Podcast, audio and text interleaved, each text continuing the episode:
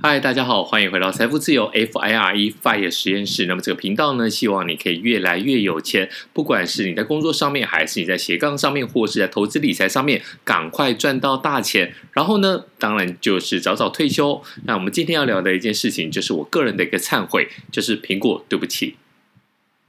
那苹果呢 Apple 这支股票呢，它的股票代号是 AAPL， 那最新的一个收盘价呢是 179.45 元，在上个礼拜五呢又涨了 2.8%， 你可以想想看，这个山兆市值的一个公司竟然在一天可以涨到 2.8%，我觉得这真是一个非常神奇。那为什么要跟他抱歉呢？其实我在之前整个股票行情很不好的时候呢，我进行了一个操作。那我们在之前的集数里面就有提到嘛，在股票大跌的时候呢，就是你一个汰弱留强最好的一个时机点。在当时候呢，我留下来的是一些指数型的 ETF， 包括 VTI， 包括 VLO， 我认为这些都不会有太大的问题，因此呢，我把这些指数型 ETF 全部留下来，一股不卖。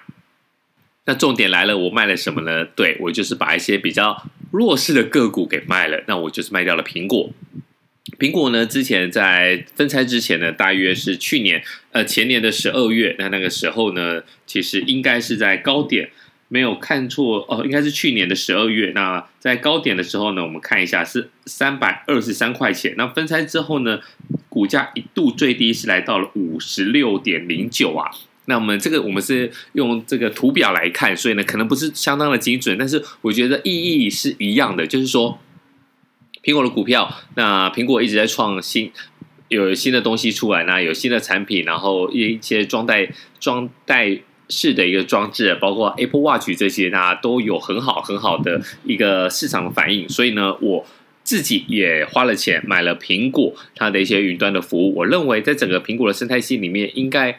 没有人逃得掉它啦，尤其是我们要做影音编辑的人，根本你不用 MacBook， 你也没有其他的选择啊。那加上还有这个 M1 的晶片越来越强势的情况之下呢，那我当然就买。那买的时候呢，其实没有买在最低点，我们刚才讲到了嘛，最低点应该是，我再看一下，最低点应该是 56.09 嘛。那我并没有很顺利的买在最低点，我那时候买的时候大概是90几块、100块。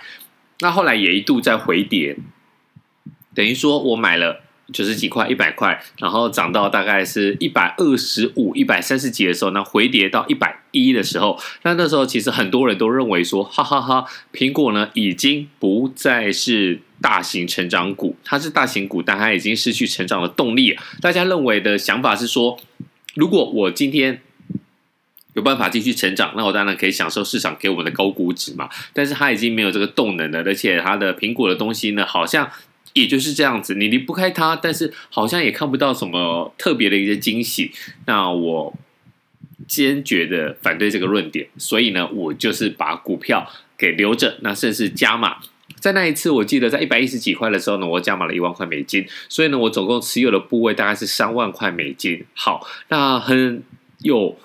默契，我觉得我一加码运气还不错，我一加码完之后呢，股票马上就大涨了。哇，那当下当然觉得自己就是少女股神啊，然后在脸书上面，在粉丝页上面就不停的贴图，然后不停的把这个对账单给放出来，就觉得哇，这个没问题啊，这个根本就是你要对苹果有信念，有这个价值，有这个信仰，所以呢你就会在这边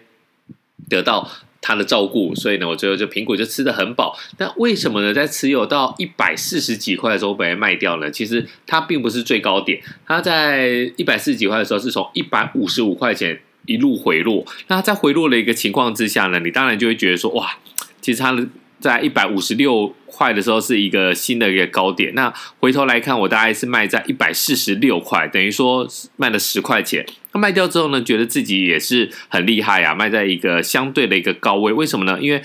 后来整个市场是跌到130几块，那我就是觉得自己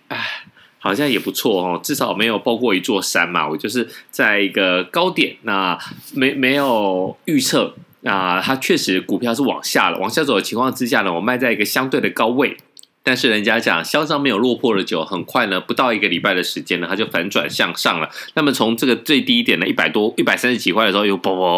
就涨到180块啊。那在180块呢，其实你可以看它又是创了一个股价的一个新高嘛，因为它之前有经过拆股，那你把这个整个还原之后呢，其实它又创了一个历史新高。那简单来讲的话，我就是大概170块的时候呢，我就放弃了。我并不是放弃说啊，我这只不要买这只苹果的股票，而是呢我就认错，我又把它追回去，又买了。但这一次呢就没买到3万块，因为最近就是有要买其他的东西，所以呢我又买了2万块的美金。那这个说法呢其实这个过程为什么愿意跟大家来分享，我觉得很多时候股票就是会有一个定锚的一个效应。大家都会觉得说，你买的一个价位，比如说当初买最低点是110块，你就会定锚说110块就是它价值浮现的点，所以呢，低于110块我就买，然后呢，高过110块的话，我就是有获利。那如果股票市场呢，它就会来教训你嘛。如果它的走势跟你的想法一致，那你就是少年股神，你就会志得意满。但像这一次呢，我就是错了嘛，我认为说它已经翻空了，所以呢，短期之内呢，应该还可以看到更低的一个点，那这个就是犯了一个典型的一个 time， 你去择时进出的一个错误，就是不管你用这个多空来看，或者是你用基本面来看，或者是你用筹码面来看，美股是没有筹码面啦，或者是你用技术面来看的话，其实你都是在做一个择时进出，那你就是跟他赌，那这就是人性，我并不会说啊。把这件事情隐藏起来说啊，我不可能做这个事情。当然，政治正确的当然就是 buy and hold 嘛，买入并持有。但实际上你的操作，因为你的股票部位并没有那么大。比如说，我像我之前持有3万美金，其实最近台币跌了，也不到90万台币啊。那这个90万台币对我来讲的话，已经是一个不会算是太小的一个部位。因此呢，我必须要有效的去做一个操作。所以呢，我还是会选择去做一个进出，但错的时候呢，这就是第二个问题了。错的时候怎么办？错的时候就是认错啊。我最近就是因为有做这个 podcast 的频道嘛，所以呢，我私讯多了非常的多。也有朋友问到苹果，他说：“哎，你之前的苹果，说掉在地上啊，你现在已经长那么高啦，你不觉得很高兴吗？”那我之前就是卖掉了，那该怎么办？我就很老实的回答他说：“其实我在从110一路涨到140的时候呢。”我是很坚定的，拿到156往下的时候，我认为说呢，它已经见了短期的一个高点，所以我就把它砍掉。那他问我怎么操作，我就再买就好了。那很多人的想法就是说，哇，那我卖在140几块，我买170块，那这样不就赔了30块？其实这真的是一个很大的谬误，这30块跟你一点关系都没有，你的钱没有在市场上，所以你没有赚到这一波的波段涨幅，那是合理的嘛？那你会觉得？我当初卖的应该算是一个波段的一个高点140块，但现在已经是超涨了。其实如果你真心这么认为的话，那你就不要再买，那表示说呢，你的一个想法或有你自己的利润，不管是我们刚才讲的技术面或是其他的消息面，你觉得这样太高了，那你就不要买。但是真的是太高吗？其实会不会就是你自己的一个锚定的效应？你觉得你卖的就是最高点，不可以看到股票更高。如果看到股票更高，你就会捶心肝，你就会觉得说市场错了。但是我要很负责任的告诉你，市场没有错，所有的事情都 price in 了，市场的股价就是大家妥协出来的一个成交价，不然没有人卖，没有人买，就不会有这个成交在这个180块、179块的一个高点。所以呢，今天这一期就是跟大家做一个忏悔，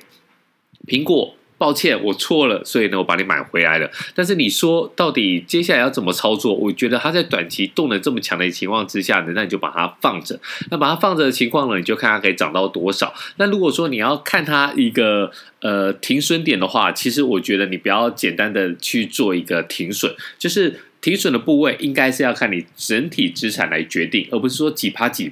那这个我们在之前其实有稍微提到了，如果大家对于这个整体部位你该怎么样来配置的话，有兴趣的话，欢迎在下面5星留言，拜托5星。那有留言我们就来谈，如果没有留言就表示说，哎，大家好像都 OK 了，那我们就来讲其他的股票。那么今天这一集呢，特别放在这个星期一啊，就是希望说星期一美股开盘之前，如果大家有在听这个 podcast 的话，就可以知道说啊，